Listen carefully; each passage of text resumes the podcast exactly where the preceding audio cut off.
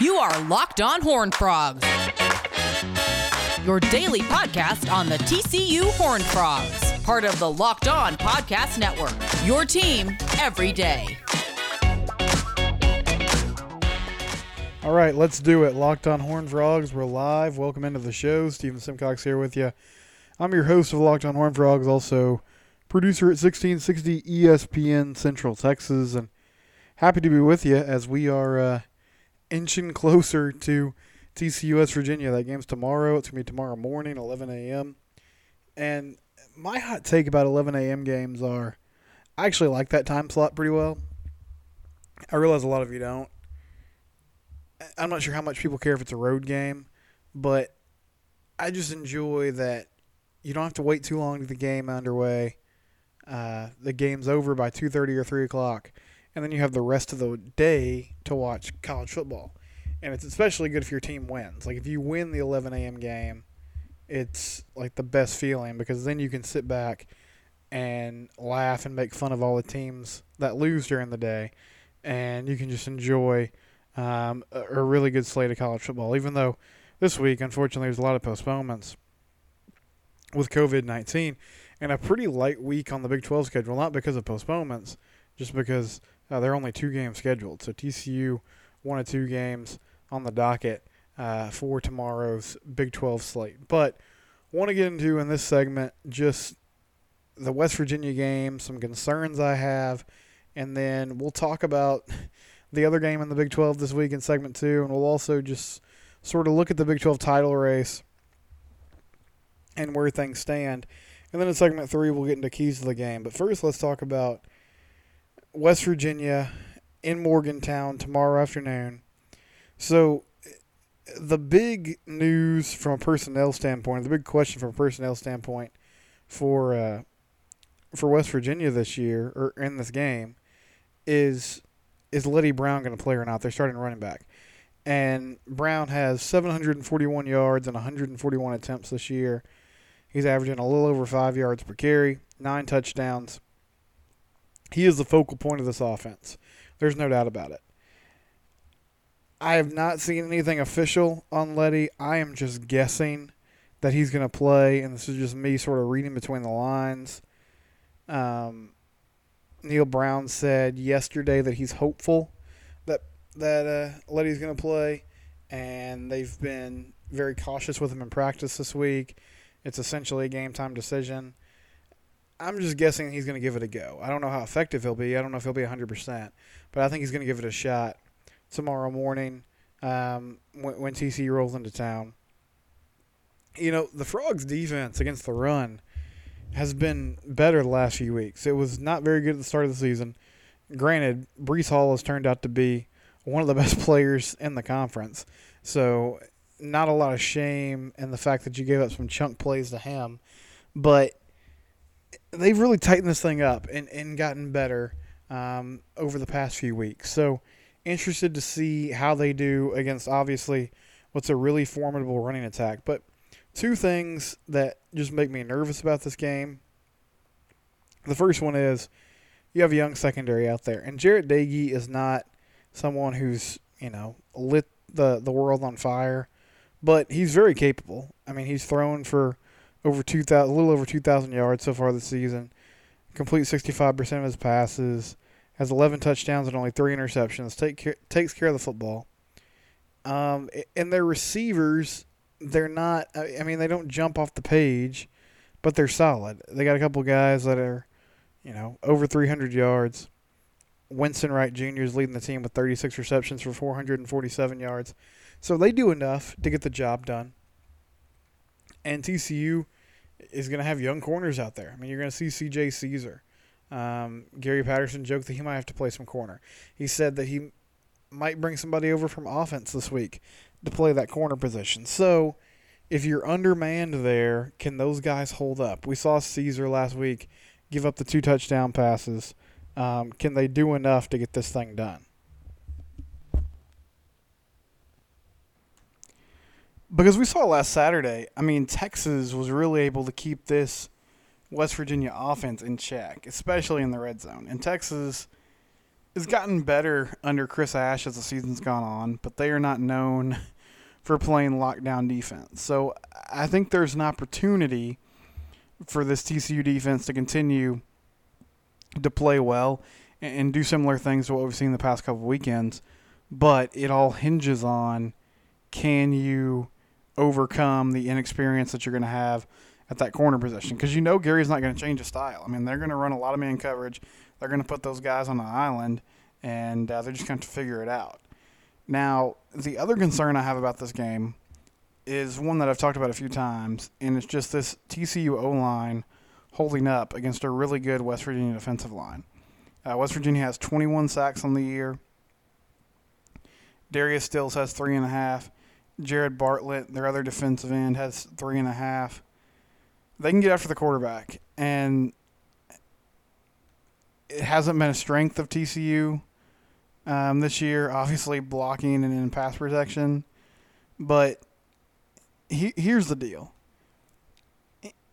I don't want this to become an excuse for them to just run the ball 50 times again. Um, the reality of it is, I don't think you can do that against this West Virginia team. They've held up pretty well against the run this season. Um, they've done well against running quarterbacks. They're going to be okay. So you got to threaten this team with the passing game. And to do that, your O line is going to have to hold up um, against a really good West Virginia defensive line. And if you're not able to do that, then it's going to be a long day offensively. So my, my big concerns in this matchup is this TCU secondary, specifically the corners, really just the corners, against a West Virginia offense that, I mean, they're not slinging it all over the place, but they've shown that they can throw the football and make things happen in the passing game. And then the TCU O line holding up against a very good West Virginia defensive line. Can they do it? And can you get something going vertically down the football field? Or is this just another week where you're going to have to keep it on the ground at all cost and, and hope for the best, hope to dominate like you have the last few weeks by just running the football with your stable of running backs and, of course, with Max Duggan? We'll, we'll find out um, here tomorrow. We'll take a break, and when we come back, we'll get more into uh, the Big 12. There's only one other game, but we'll just talk about that game, and then we'll get into the standings and where we are in the Big 12 title race. That's next on Locked On Horn Frogs. But before we do that, let's talk about Coors Light. The game's tomorrow. What are you going to eat? But more importantly, what are you going to drink? What beverage are you going to grab when you get that moment to chill? College football Saturdays, watching the TCU game. That's your that's your time. That's your time to reset, rewind, get a chance to uh, refocus, and just block everything else out and enjoy the game. And when I want to enjoy the game, what I do is I reach for a cold Coors Light. It's cold lagered, cold brewed. It's literally the beverage made to chill. Um, it's the one I choose when I need to unwind. So when you want to hit reset, uh, reach for the beer that's made to chill, and you can get Coors Light in a new look delivered straight to your door at get.coorslight.com. It's what I like to drink when I'm watching the Frogs on Saturday. So before that TC West Virginia game tomorrow, make sure you have some Coors Light on tap. Again, you can get it straight sent straight to your door at get.coorslight.com. And please celebrate responsibly. Coors Brewing Company, Golden, Colorado. Back on Locked On Horn Frogs, Stephen Simcox here with you. Don't forget, please uh, subscribe on Apple Podcast, on Spotify, wherever you uh, listen to your podcast. Subscribe so you can get the podcast sent straight to your um, phone. And also, if you listen on Apple Podcasts, it'd be great if you give me a review, a five star review. That helps me reach new people. Um, it helps me, you know, get recommendations and that kind of thing. So please review. And you don't have to give me five stars. I mean, you can give me one star if you want. I'd be interested to see why you would be listening consistently if you didn't like the show. But um, you can review me however you want. Feedback is appreciated. And you can follow the show on Twitter at Locked On TCU. You can follow myself on Twitter at Simcox Steven. So let's take a look at the Big 12 Conference and the games going on this weekend. There's only one other game, uh, as I mentioned, and it's Baylor Texas Tech. These two teams are struggling. Uh, the the hot seat for Matt Wells, I, I wouldn't say it's hot yet, but it's warm. Tech fans are not happy. He had that really curious decision on Saturday where he goes for the field goal down nine with about three minutes left. And of course, they missed it and basically Uh, that ended the game. TCU ends up with the victory, and it, has been a really disappointing season for the Red Raiders. Um, they went to Henry Colombi earlier this year after Alan Bowman started at quarterback to start the season. And I saw yesterday that they're going to try to go with two quarterbacks uh, in this game Saturday. So they're going to use Bowman and Colombi. So that tells you that they still haven't exactly figured out who they want to roll with for the rest of the season and who gives them the best chance to win. Um, but I was surprised at, at how anemic that offense looked against TCU. I mean, I knew they had struggled this year, but I did not realize if you take away those two plays, I mean, it's they're on the verge of getting shut out in that game. The two big pass plays um, are really where they scored all their points. So, pretty shocked to see Texas Tech struggling so much. And of course, Baylor sitting at one and four um, just has not been a good season under first year head coach Dave Aranda. Now they played Iowa State pretty tough, but Iowa State turned the ball over four times in that game. Brock Purdy threw three interceptions, and Baylor scored 24 of their 31 points off turnovers. Um, te- Iowa State holds on though and, and gets the victory 38-31 over Baylor. So the Bears searching for a win, and they're actually favored in this game. One in four team road favorites. That tells you how little people respect Texas Tech. And I mean, straight up, I'd pick Baylor to win. I, I think they showed some promise last week against Iowa State, even if some of it is not um, recreatable with, with the turnovers that the Cyclones had. I feel like they're just a better team than Texas Tech after watching Tech last week. So let's take a look at the Big 12 standings. Right now, Iowa State is in the lead with a five and one conference record. Oklahoma State at four and one, K State at four and two, Oklahoma at four and two, and Texas at four and two. West Virginia also sits at four and two on the year, and then TCU at three and three, um, Baylor at one and four, Tech at one and five, and KU at zero and six. So I said last week I really feel like this thing's starting to open up for Oklahoma. Both Oklahoma and Oklahoma State have the bye week, and then they face off in Bedlam next Saturday, and that's going to be a huge game. And if the Sooners win that, then they have the inside track. Now, Iowa State's going to have something to say about it. And the Clones' only loss was Oklahoma State, and they have the tiebreaker over uh, over OU. So that's big. And I'm looking at the Iowa State schedule right now. I'm not sure who they have left to play. Um, they play Kansas State next week, and then Texas and West Virginia. So some tough opponents coming up. But Iowa State has a formula to win games. Breece Hall at that running back position, and then a really good defense. Um, Brock Purdy has made some very curious decisions this season, but he's still a really capable quarterback, and they're in a decent position even with you know three games left on the schedule that aren't, I mean, slam dunk wins. Texas, I'm not totally bought into what they're doing, but I think they've definitely righted the ship this season under Tom Herman. I wouldn't go as far as to say Tom has uh, saved his job, but they're playing much better, especially defensively. And uh, on that side of the ball, West Virginia was probably their best game of the year, only giving up 13 points. K State, I don't want to completely count them out. I just the last couple weeks uh, you've seen the limitations with Will Howard, and I can't see them um, continuing to to be in the Big 12 title mix. I, I think they're going to drop another game or two just because of the inexperience at quarterback and how much that is uh, holding back their offense right now. And I really thought Oklahoma State was in a good position, and they still are. Um, I just don't have a lot of faith in them beating OU next week, and maybe I should. I mean, they're certainly talented. This is the best team they've had in a long time.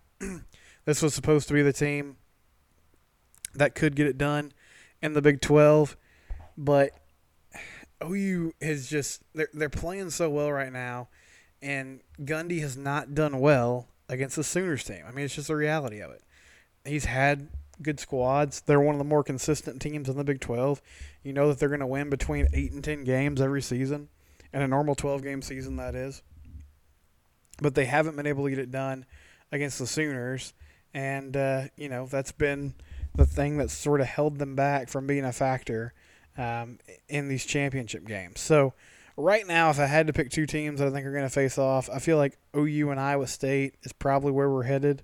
Um, but a ton of that is going to fall on Bedlam, and then Iowa State. They got to beat Texas. They got to beat West Virginia. They got to beat K State. So, still a lot to figure out.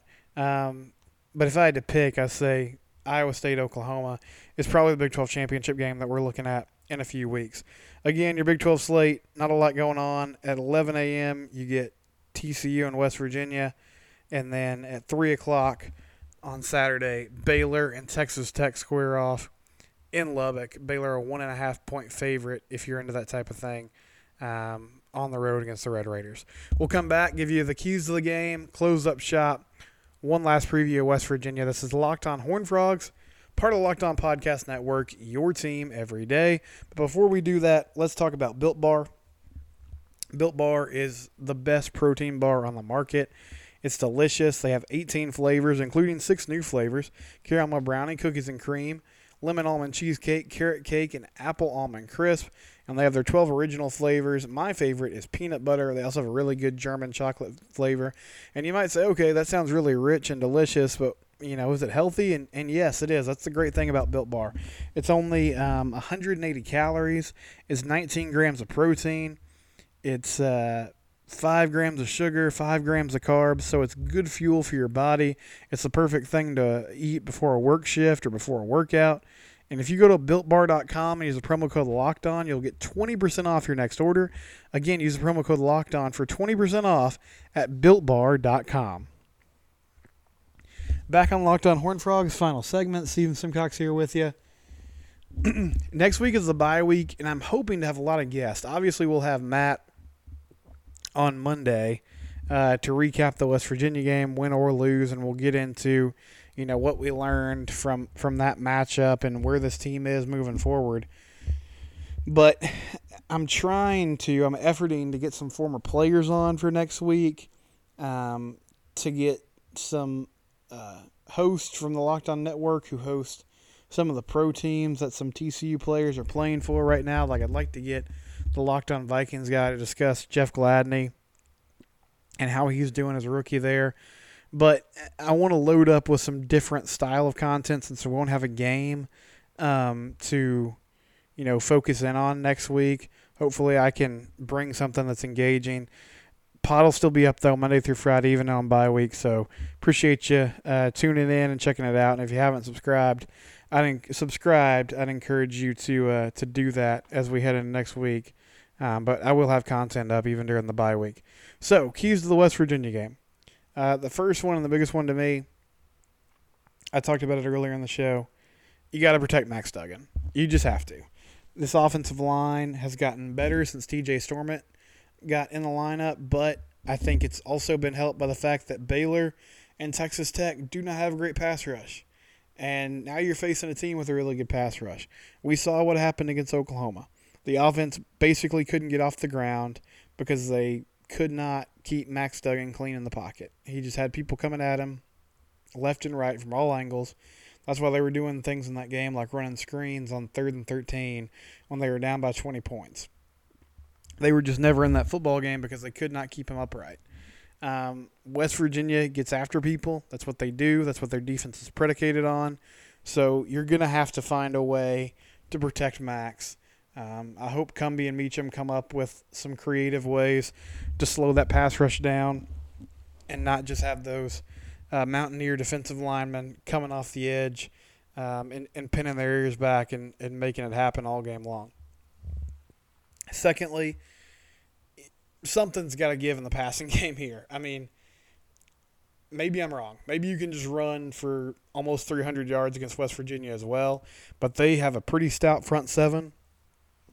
So I just don't see a way where you can run and run and run and play good defense and stay in this football game. West Virginia doesn't have the most explosive offense in the world, but they can score a little bit. And I feel like, especially with some of the injuries you have in the secondary, there's some potential for some big plays on the other side. So you're going to have to keep up. I love Max, and I hope he's okay, and I hope he's 100% healthy. But if we're going to, you know, throw him in the mix as an elite quarterback in the Big 12, then you got to throw for more than 73 yards. That can't be I mean, that can't be the threshold. That can't be what you're doing. Not in this league, not in the Power Five conference, not when you're playing big time Big 12 competition. So getting something going in the passing game is going to be key. Defensively, a couple keys there. Um, the emergence of, of this pass rush has been a, a godsend the last few weeks. So can you keep that going? Can Ochaun Mathis continue to find his way in the backfield? Can Patrick Jenkins and uh, um, Earl Baquette get to the quarterback as well? They've got some interior guys that have some quickness, that have been disruptive, that have blown some plays up over the past few weeks. So you want to see that continue. I mean, they're so much better on defense when that defensive line is clicking. And I think you've seen too, Gary is actually more willing to bring pressure and take some risk when he feels like he can get home with his front four. When, when those guys are doing their job well, then he's willing to bring a, a safety or a corner off the edge because he knows that getting more pressure on the quarterback is a big deal and it's going to help this defense work um, so much better. So, can you continue to do that? Can this defensive line continue to make plays and be disruptive and be the force that they've been the past couple weeks? Also, can this secondary hold up? Really, just the corners. Can CJ Caesar step in and make something happen? Is Trey Tomlinson going to be available for Saturday? Can he come in and play some snaps? Is Gary actually going to move somebody over from the offensive side of the ball to the defensive side of the ball to play some coverage on Saturday and try to make some plays? Um, especially if Leddie Brown's out of the lineup, you would expect West Virginia to use their passing game more and lean on that pretty heavily if they can't run the balls effectively. So they're going to be tested. They're going to be challenged. Um, are they going to be able to make plays and make things happen? I really want to see the Frogs win this one, obviously. But that game last year in Fort Worth was so frustrating. There's no way they should have lost. It was a silly loss. It kept them from going to a bowl game. It was a game that they felt you just felt like they were in complete control of, and uh, they couldn't get it done. All right, time to make my pick. So here we go. This is the first time I think I've done this since I've started the pod. I'm going to take the Mountaineers in this one. I feel terrible about it. TCU's won two in a row. I like some things that they've done on offense, being creative in the running game. I just feel like the passing game has been so inept. And I know Gary has said it's just because it, it's what defenses are doing and they're taking what the defense gives them. Well, I expect to see more of the same then against West Virginia as far as defensive scheme and trying to limit that.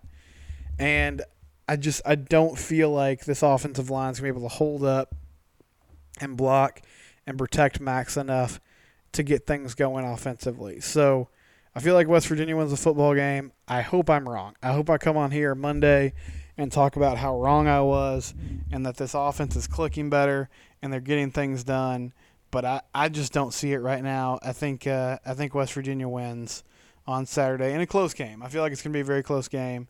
It's probably going to be a frustrating ending if they can't find a way to uh, to close it out. That'll do it for Locked On Horn Frogs. Thank you for joining me this week.